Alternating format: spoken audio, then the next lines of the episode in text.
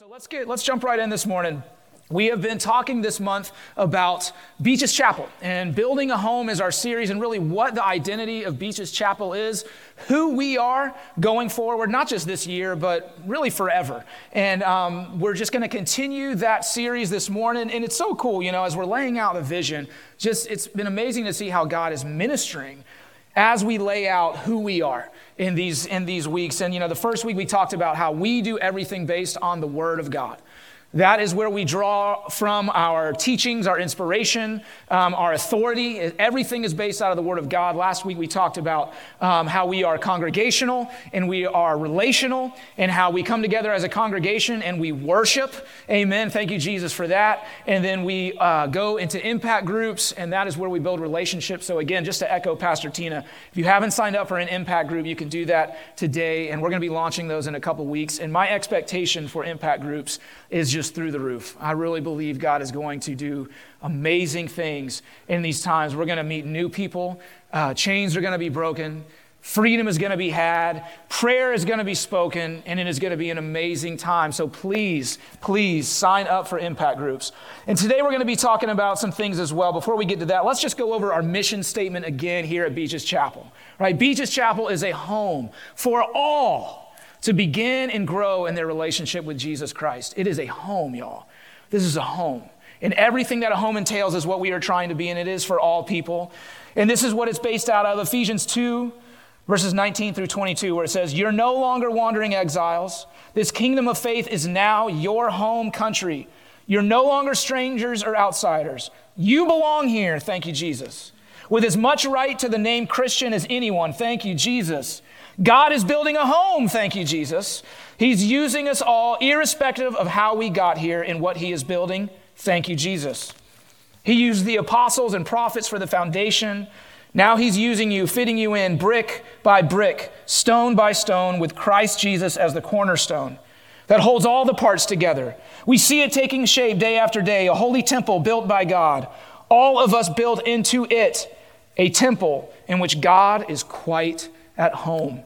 Are y'all starting to feel that? Is it starting to resonate in your bones? I hope that you're able to just start saying it uh, on your own because that is our language.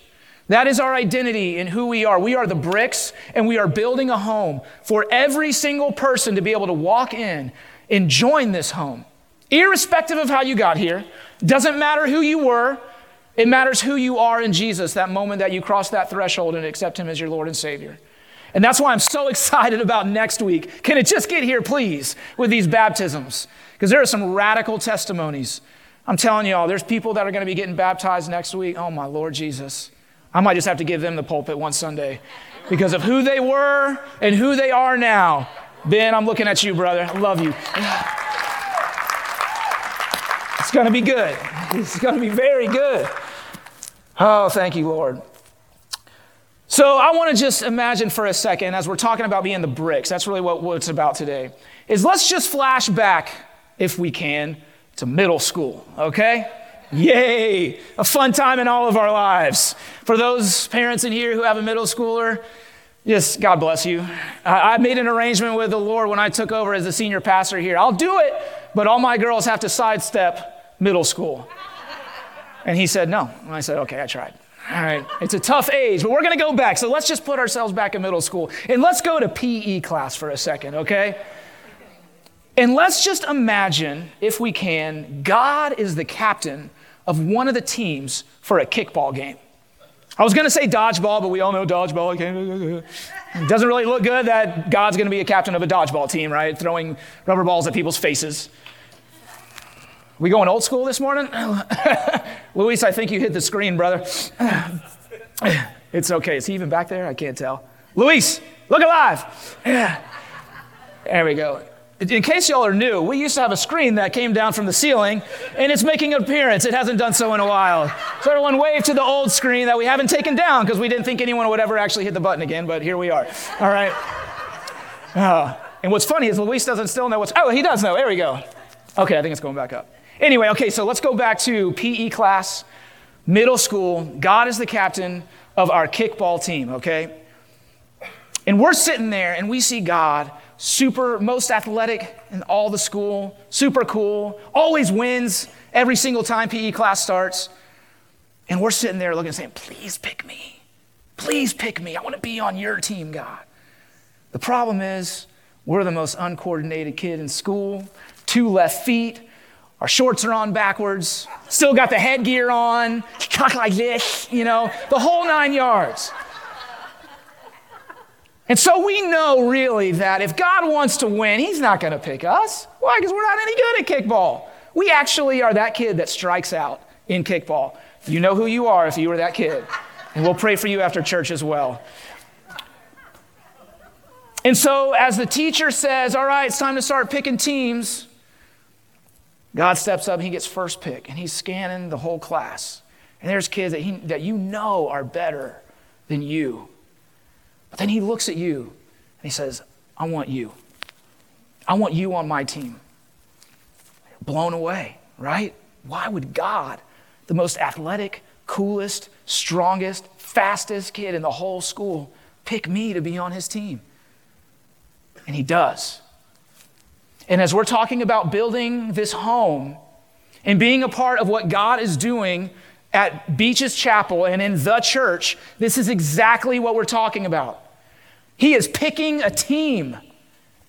And though we look at ourselves and say, I'm just not qualified, I'm too unathletic, I have two left feet, I don't know what I'm doing, he's saying, I'm picking you to be on my team.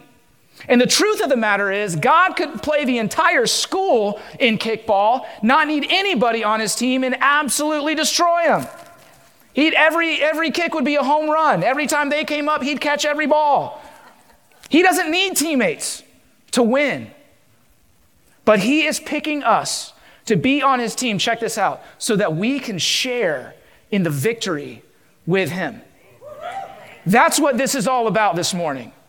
God wants to share in the victory that is coming with little old us, unqualified us. Why? Because He needs us? No. But because He loves us and He wants to share in what is already His. And so, what we have to do is we have to stop looking at ourselves as undeserving, unqualified, not able, and just say, You picked me? Okay, I'm going to be on the team. But here's the other thing we have to get in the game. You know, we have to get in the game. You can be picked by God and sit on the bench and be on the team, but never really get on the field.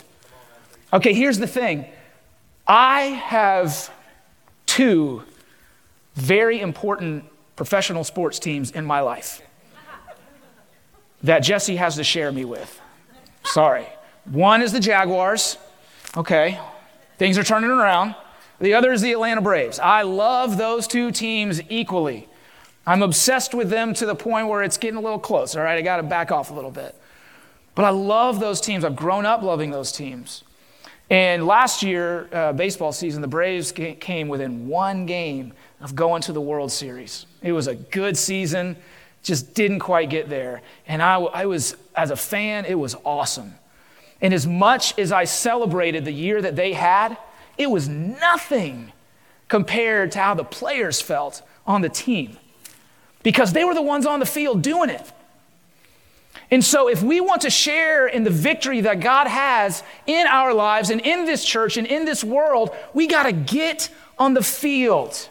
Okay? And so, here's my message for today. Y'all ready? Church, it ain't a spectator sport. Okay? It is not meant to be viewed. Church is not something we watch, it is not where we go, it is who we are. And if you want to have everything that God has for you, you got to get in the game. Okay? You got to get in the game. And stop worrying about not being qualified. Stop worrying about this or that. Stop thinking that it's more comfortable to sit on the bench. Let's get in the game. And that's what I want for this whole church, for this whole community, is that as we get in the game and we get our hands dirty and we slide and we get grass stains on our pants, that the community is going to join this team and come into this home and be part of what we're doing here. But we got to get in the game, y'all. Are you ready? Okay. So there's two ways this morning that we're going to talk about that. All right, and the first one is we get in the game by giving of ourselves and by giving of our time specifically. Romans 12, verse 4 says, Just as our bodies have many parts, and each part has a special function, so it is with Christ's body. We are many parts of one body, and we all belong to each other. See, as one body works together in one motion, it works in harmony. And that is when we are at our best. Not that there's this body part over here and this body part over there and this one there and there's all these different sections. Well, we have the band up here and we have kids base camp over there and it's all sectioned out, right? No. That's not what we're called to be. We are all one body. And as we work together, we work in harmony with one another. 1 Corinthians 12, verse 15 says this If the foot says, I am not a part of the body because I am not a hand, that doesn't make any sense. It doesn't make it any less part of the body. If the ear says, I am not part of the body because I am not an eye, wouldn't that make it any less part of the body? If the whole body were an eye, how would you hear? Or if your whole body were an ear, how would you smell anything? But our bodies have many parts, and God has put each part just as He wants it. How strange a body would be if it only had one part. I'd say so. Yes, there are many parts, but only one body. The eye can never say to the hand, I don't need you. The head can't say to the feet, I don't need you. Listen, we all need each other. And I'm going to be real honest with y'all. And we're talking about Beaches Chapel and how it's built. It's built on people that give to the church, that give of their time, that volunteer here. We have a very small staff, but we have a lot of volunteers. But we need more. That's the truth. We need more. This place you hear about, the world runs on Dunkin. Beaches Chapel runs on volunteers. Truthfully. It really, truthfully does. And I, want to, I just want to reiterate God has given you the exact ability that He is calling you to. Right? You might not think that you have what it takes. You might not think that you're qualified enough, but God has given you the ability to serve where He wants you to serve. And here's the flip side of that I want to address this morning as well. If you think that you are qualified and have like more than enough ability to where he's called you to, chances are that's not where he's going to call you to serve. That's not where we, when I used to work in youth ministry, uh, Kelly Trent and I, she, the, the, youth pastor at the time, people would come to us and say, listen, I just want to serve in youth. I want to serve in youth. I want to serve. And I can do this, that, and the other. And they'd give us this long laundry list of their amazing world class abilities. And our answer would always be, awesome. Can you vacuum the carpet after youth group? And that was always kind of our gauge. It was kind of what we would say to one another hey, you know, will they, will they vacuum the carpet? Because a lot of times the need is the call, right? In other words, you might think that you are the best, most world renowned tambourine player that has ever walked the face of the earth. And so you go up to Valerie, say, hey, Valerie, check this out. I can play a tambourine. All right, I'm really good at the tambourine. And she might say, that's great, but you know what? We really need people to help with kids' check in. Can you do that? Well, don't you want to hear me play the tambourine? Like, no, we, we need people here. Is in order for the body to function together, to grow together, we need everybody in different parts. And you know what the amazing thing is? As we just say, okay, I'll do whatever you want, chances are the places that you're put, you're put will be a place that you end up loving more than the place that you thought you needed to be. And so, if we can just surrender to the Lord and say, Look, God, I don't care if I'm an ear, thumb, nose, whatever, I just want to be part of the body in some way, shape, or form, He's going to take that heart and that willingness of you to serve and put you in a place where you will be blessed more than you ever thought possible. And you will begin to love the place where you are at if we are just willing to say, God, I just want to be part of the body. And so, use me in whatever way you will. I said before that this place is run on, on volunteers, and, and I just want to take a moment. I would be remiss if I didn't honor some of these people. We have, as you come into church, you know, I hear people say all the time, and it's the best testimony that we can ever ask for here that when people come in, they just feel welcome, they feel at home. And that's because we have people that give of their time, that come early to church on Sundays, free of charge, that are greeters, people that stay at the information desk so that when you walk in and you're new, we can point you to these people and they can answer what, uh, any questions you have. And some of these people, Jim and Marty Monroe, Jim and Corey Morris, Sal and Carmela Prestia, Don and Teresa Rogers, Kirk and Kathy Granfers, Debbie Boot, Susan Hightower, Sandy Martin, Dolly McCormick, Elsa Montgomery, Pam Robbins, Lenny and Carol Pratt, Den- Denise Taylor, Will Wilkins, among others. Thank you all so much. Thank you. Love our greeters.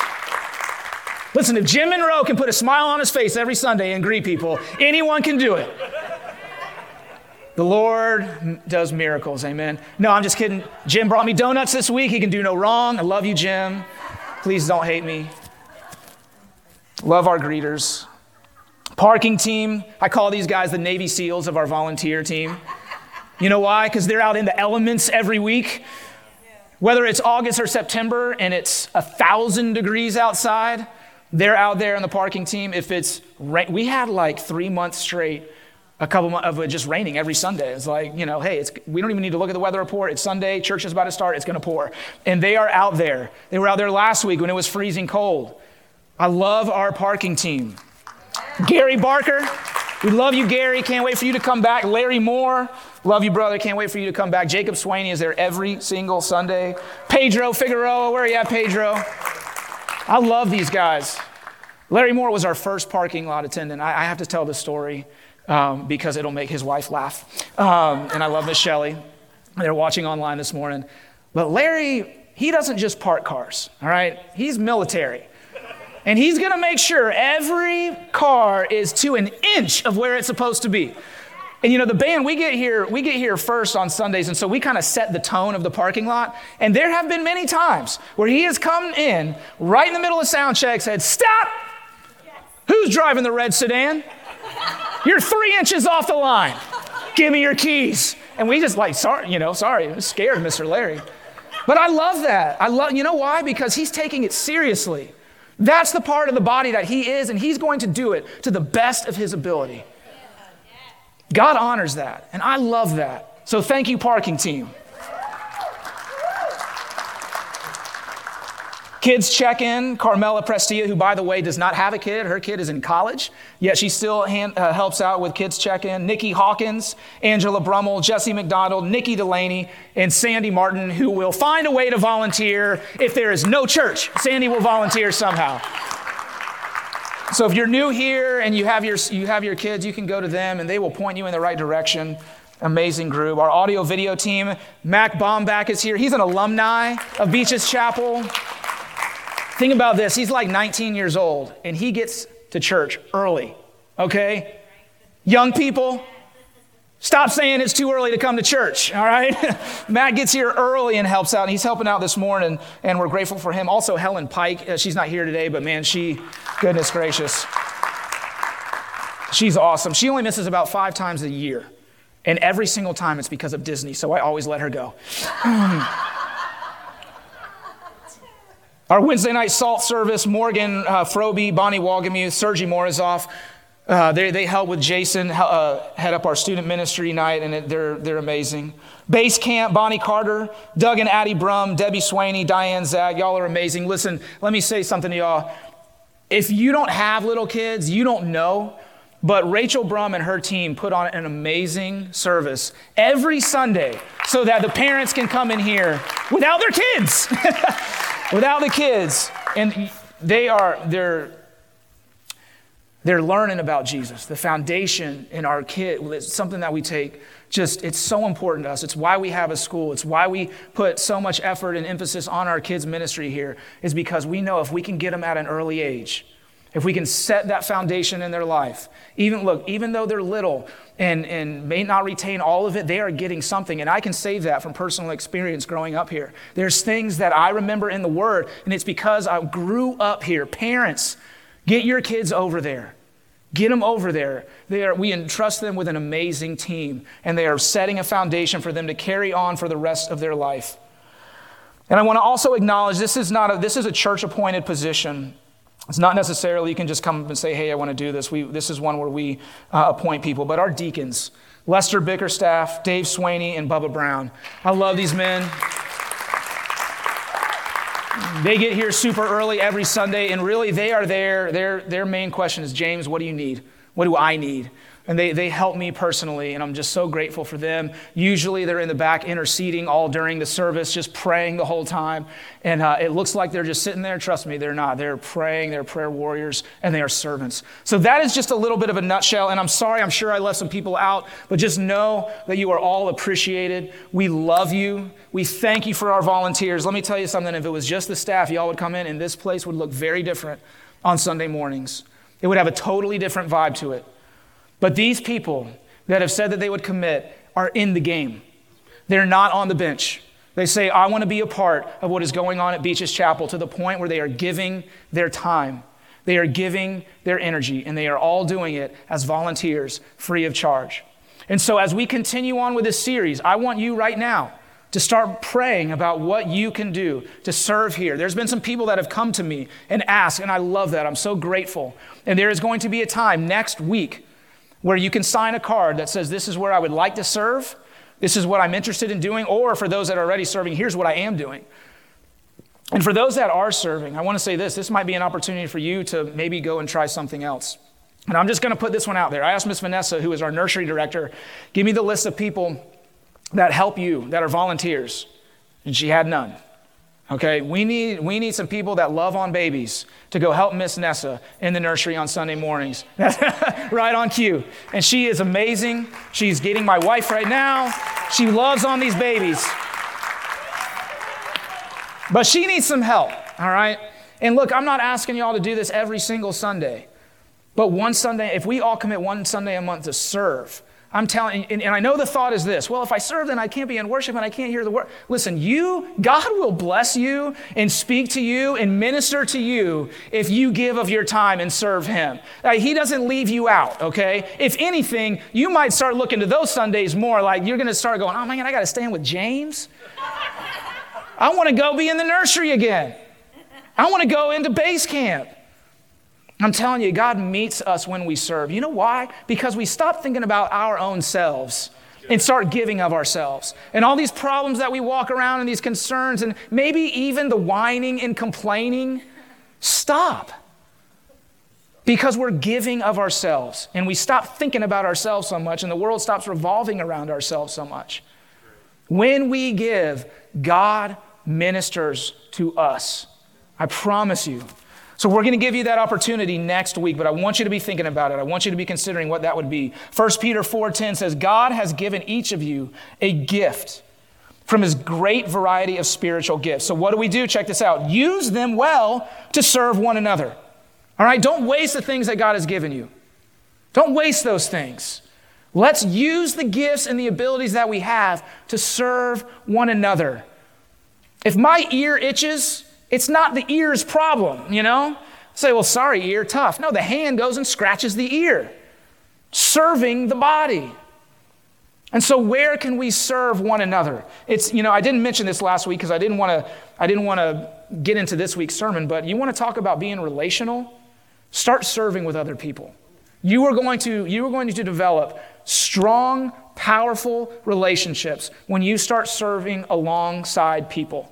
And I said this on the Sunday that I uh, was set in officially as a senior pastor. When you start serving the church, you, start, you stop becoming a critic and start becoming a help. And so when you're sitting on the sidelines, not getting in the game, you can criticize me until the cows come home. But when you start giving of yourself, you start saying, you know, we're in this together. And that's really what it's about. So we're asking you, and I want to I want to close with this on, on this portion of things. I, we, we need to all remember this. There is no seniority in serving. We are all equal parts of the body. God does not love me more because I'm the senior pastor of this house over anybody else. He loves us all the same in our serving. So when we decide to give of ourselves, it is without rank, it is without hierarchy because Jesus is the head of the body. And then we are all else equal parts. Amen? Amen. Okay, closing with this verse really quickly Matthew 20, verse 25. But Jesus called them together and said, You know that the rulers in this world lord it over their people, and officials flaunt their authority over those under them. But among you, it will be different. We're going to be different, church.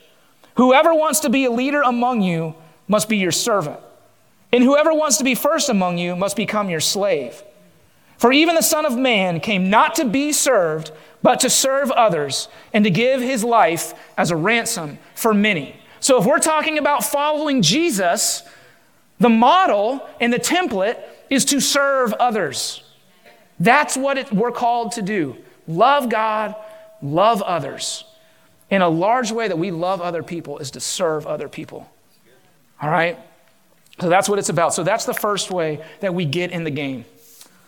Second way is this. Y'all ready? By giving financially. he said it. I knew he was going to say it. Yes, listen, this is, this is my policy when I talk about money in the church. If we're going to talk about money in the church, we're going to talk about money in the church, okay? I'm not going to do it with a veil in front of me or anything like that. You know why? Because it's scriptural and it's important. And if I don't talk about tithing in the church, I am doing God and you a disservice.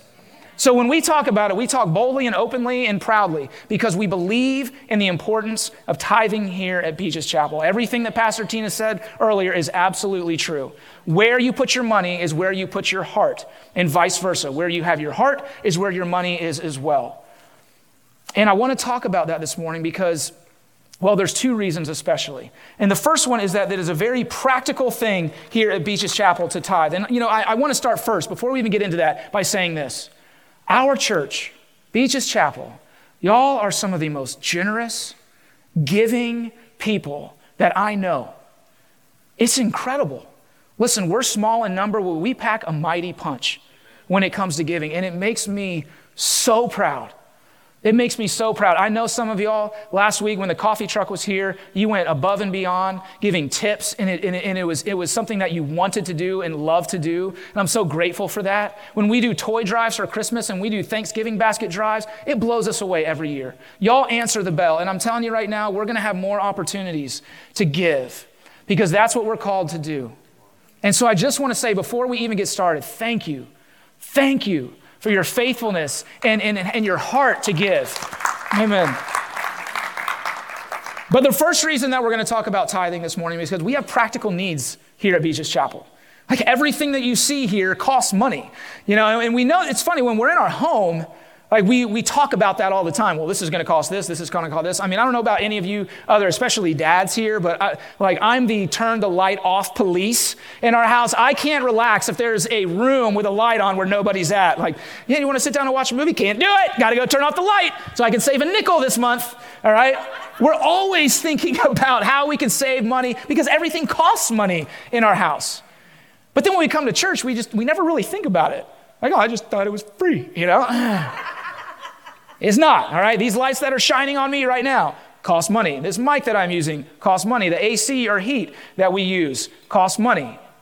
All of it does. Even the, even the words that we put on the screen and the songs that we sing, we have to pay a copyright licensing for so that we can have this. And so there are practical needs of the house that have to be met. All right, that's just, that's just the way it is. And, and here's the thing that you, you all need to know about us. When there is a particular need, when we're behind the eight ball financially, we will let you know. Like we'll be honest and forthright. That's why we put the weekly budget every week because we want y'all to know where we stand financially. We don't make any secret about it. We want to be open and honest because the second that we start hiding those kind of things, that when, that's when stuff gets shady and weird. And so we are fully open and honest with what is going on here at Beaches Chapel. And you know, in all of it, if we are faithful to give, God will meet our needs. We, we all the time, we give our our five loaves and our two fish, and God gives abundantly above and beyond. He has always met us, even when we don't have an answer, even when the, the budget just doesn't add up. God always finds a way. And He does that because we as a church are faithful to tithe. Okay, so there are those practical needs here. Um, but the, the one that I really want to talk about this morning is the second, and that's the spiritual side of tithing why it is really so important. And I want to get this right. I wrote it in my notes. It's because when we give our money to the Lord, we are free from the bondage, the bondage of financial burden and idolatry. When we give God our first fruits, all right, when we tithe and we do it joyfully and gladly, God takes that financial burden that we stress out all the time and say, How are we going to do this? How are we going to do that? He takes that off of us. Because his word says, his word says, remember, God doesn't lie and he does not fail, that he will provide for us when we give to him. And so you can know, sitting here this morning, watching online, that when you give, God is saying, okay, thank you, I got this now. You have now put me in charge of your finances, and I will direct your steps. I will provide for you. I don't know about y'all, but that sounds pretty good to me. I want that. I, I don't want that financial burden. I say all the time God's a way better financial advisor than I am. And so I know that if I give my tithes to Him, if Jesse and I, we do that, then He is going to cover us. And I can tell y'all, as sure as I'm standing here, He's proven Himself faithful in our lives over and over and over again. He has never failed us in that area, not once. And He'll do the exact same for you. But especially, especially when we give Him of those things, we are, we are free from the idolatry that money brings into our lives. Mark 10, verse 17 starts by this As Jesus was starting out on his way to Jerusalem, a man came running up to him, knelt down, and asked, Good teacher, what must I do to inherit eternal life? Why do you call me good? Jesus asked. Only God is truly good. But to answer your question, you know the commandments. You must not murder. You must not commit adultery. You must not steal. You must not testify falsely. You must not cheat anyone. Honor your father and mother. Teacher, the man replied, I've obeyed all these commandments since I was young. And here's where it gets really good. Verse 21 Looking at the man, Jesus felt genuine love for him. There's still one thing you haven't done, he told him. Go and sell all your possessions and give the money to the poor, and you will have treasure in heaven. Then come, follow me. At this, the man's face fell, and he went away sad, for he had many possessions. I think the most important line in that story of Jesus and this man is verse 21, where he says, Jesus felt genuine love for him. In other words, Jesus wasn't trying to torture this guy or test this guy or make this guy feel guilty or condemned. He loved him. And because Jesus loved this man, he was trying, by telling him to sell his possessions and get rid of his money, he was trying to set him free. It was not something about torture or test or anything like that. Well, this guy's just after my money. You notice Jesus does not say, Give me your money and give me your possessions. Jesus isn't interested in our stuff. Why? Because he's rich. He's got it all. And so this whole this whole thought about God's just after my God's not after my please. Please. Like that's ridiculous. He's after our heart. And he wants to set us free from the idolatry that money brings. And if you notice, the word says here that the man had many possessions, but truthfully, the possessions had him. The possessions had him because he couldn't let it go. He wanted to follow Jesus. He wanted to have eternal life, but he couldn't. He couldn't because he was enslaved by his things, because they owned him. And there's all sorts of rabbit trails we could go down uh, that road with. But money is such a spark for comparison and idolatry. I want to tell you all a story. It doesn't really have anything to do with money, but just this is what I mean by idolatry. So, about five ish years ago, I got started, um, I got really big into running. And I had this, it, it was something that God had just kind of put in front of me um, because I needed it in my life. I just needed something that I could just be anonymous with people where people didn't know me. And so I had a friend, I said, Hey, you know, I really want to run a marathon. It's kind of a bucket list item of mine. And she pointed me to this group, uh, this you know, large national group that has a chapter in Jacksonville said, You should go train with them. They're great people. So I did. I signed up and I became part of this running group. And we met every Saturday um, at 6 a.m., different parts of the city. And in my, you know, the group that I was in was only about seven or eight people. And I loved it. It was such, it met such a need in my life to just be able to get out and exercise and, and really get to know people who had no idea who I was. And for whatever reason, like I needed that in that moment. And I needed a goal. I needed something that I could shoot towards. And so it was, it was perfect. And every week, you know, we'd go a little bit further and a little bit further. And, and it was just, it, it really was special for me. It was a gift that God had given me.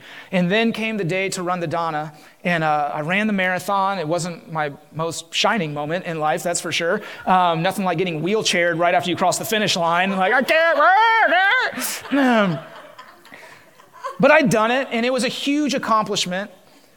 But then something changed because you're given this medal and you're given a shirt, and now all of a sudden, you become someone that has run a marathon, right? And what you need to know about a lot of runners, like they're an arrogant bunch. Um, and I was no exception. I would like find reasons to go to Publix with my marathon finisher shirt on and just, yeah, yeah, yeah, you know, walking around like this all of a sudden. And I'm not kidding you when I say that being someone who ran a marathon was more important that people knew about me than I, than I love Jesus. It's the truth.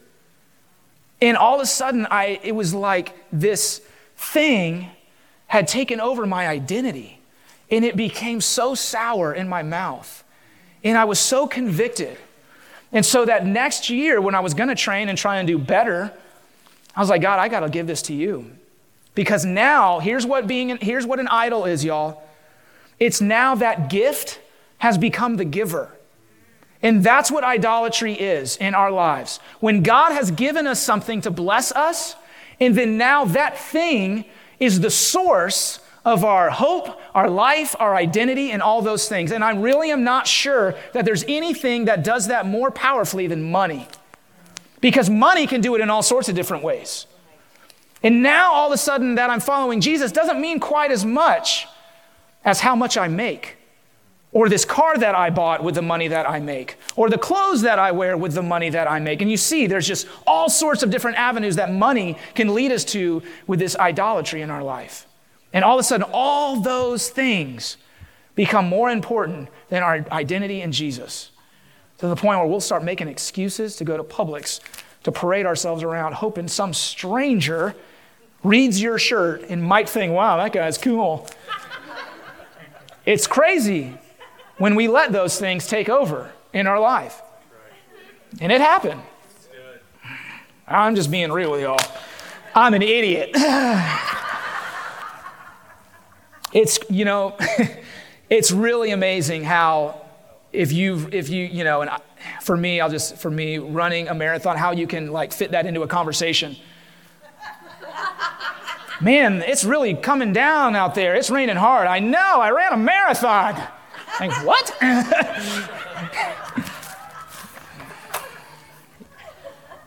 you want to know if you got an idol, start listening to how you talk about those things.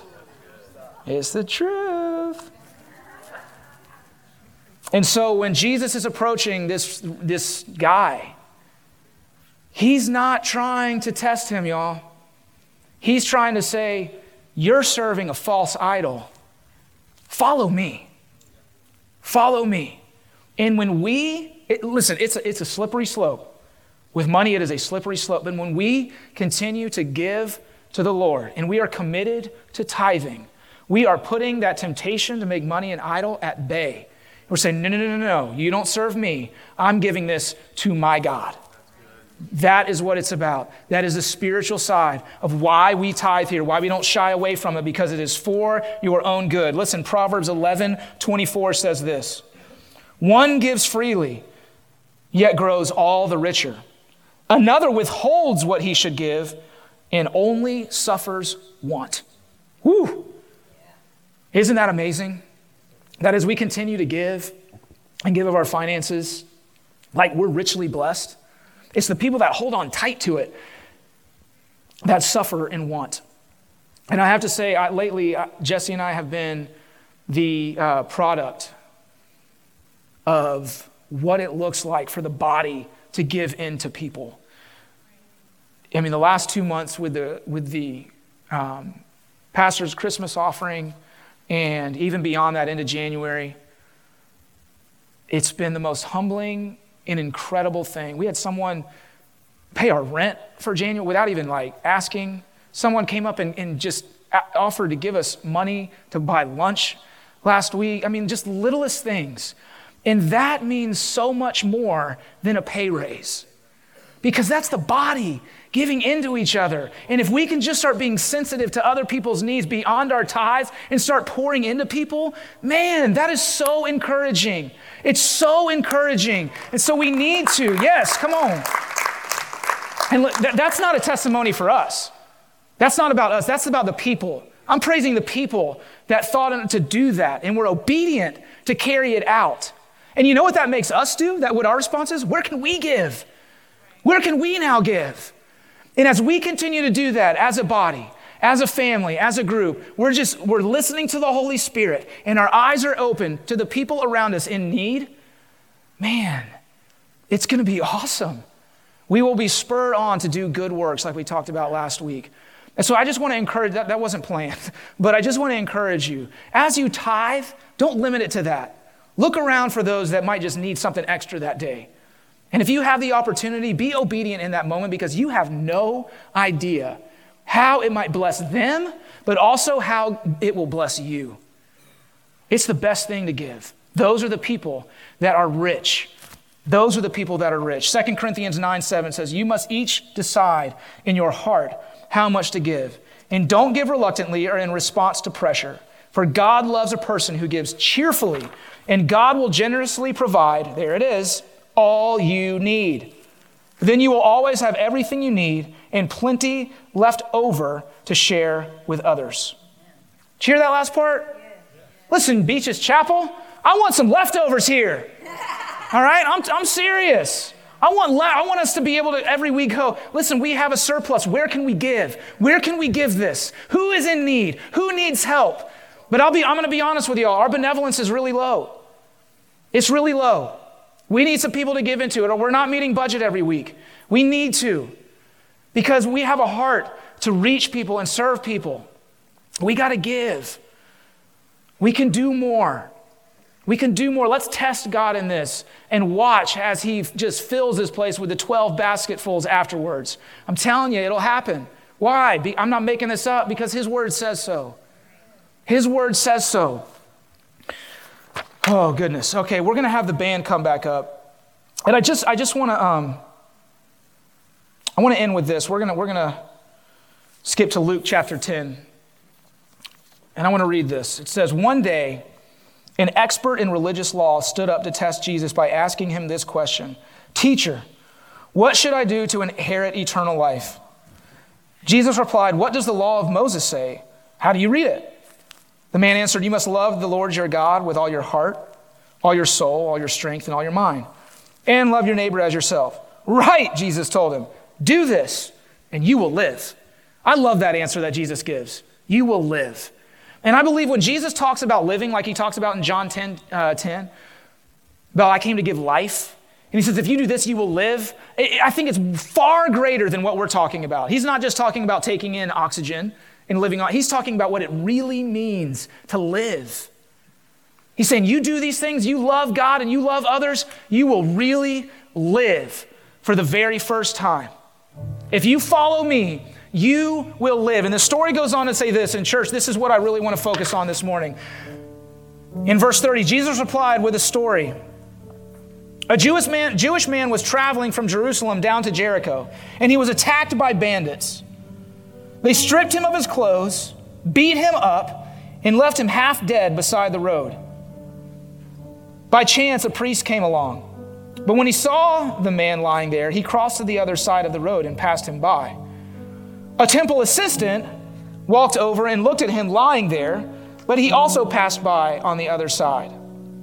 Then a despised Samaritan came along, and when he saw the man, he felt compassion for him. Going over to him, the Samaritan soothed his wounds with olive oil and wine and bandaged them. Then he put the man on his own donkey and took him to an inn where he took care of him. The next day he handed the innkeeper two silver coins, telling him, Take care of this man. If his bill runs higher than this, I'll pay you the next time I'm here. Now, which of these three would you say was a neighbor to the man who was attacked by the bandits? Jesus asked. The man replied, The one who showed him mercy. Then Jesus said, Yes, now go and do the same. We see this Samaritan do exactly what we are talking about this morning. He gives of himself, his time, and his abilities by bandaging and helping this man that's been beaten. But he doesn't stop there. Then he gives of his own money to help this guy out, a stranger who he does not know. And as we give of our time and our energy and our abilities, and as we give of our finances, there's going to be all these strangers who, are been, who have been beaten up by the world and by Satan himself who are going to get restored. And those strangers are going to find a home here, and they are no longer going to be strangers. They're going to be part of our family. They're going to be part of this body.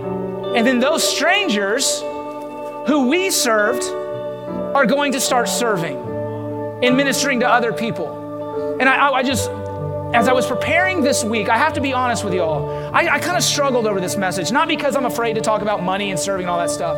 It, it was because it just kept feeling like it was this practical teaching. And I was like, God, people don't need practicality right now. They're walking in fear and anxiety and worry and dealing. I mean, there's some real issues.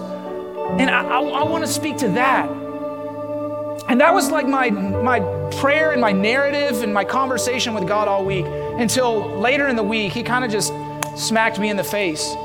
He said, You think this is practical? Serving and giving are some of the most deeply spiritual things that we can do that bring some of the most healing that you will ever experience. And so don't listen to me and say think this is just like point A to point B. There's the formula for church. It is so much more than that. You want to be set free, you want to be healed, you want your fear to be, be, be calmed, you want your anxiety to be lessened. Give, give, and God will meet your needs. He will meet your needs over and over again. Let's, sorry, I know I called them up. They're just standing here looking awkward right now. I'm just going to keep going for a second.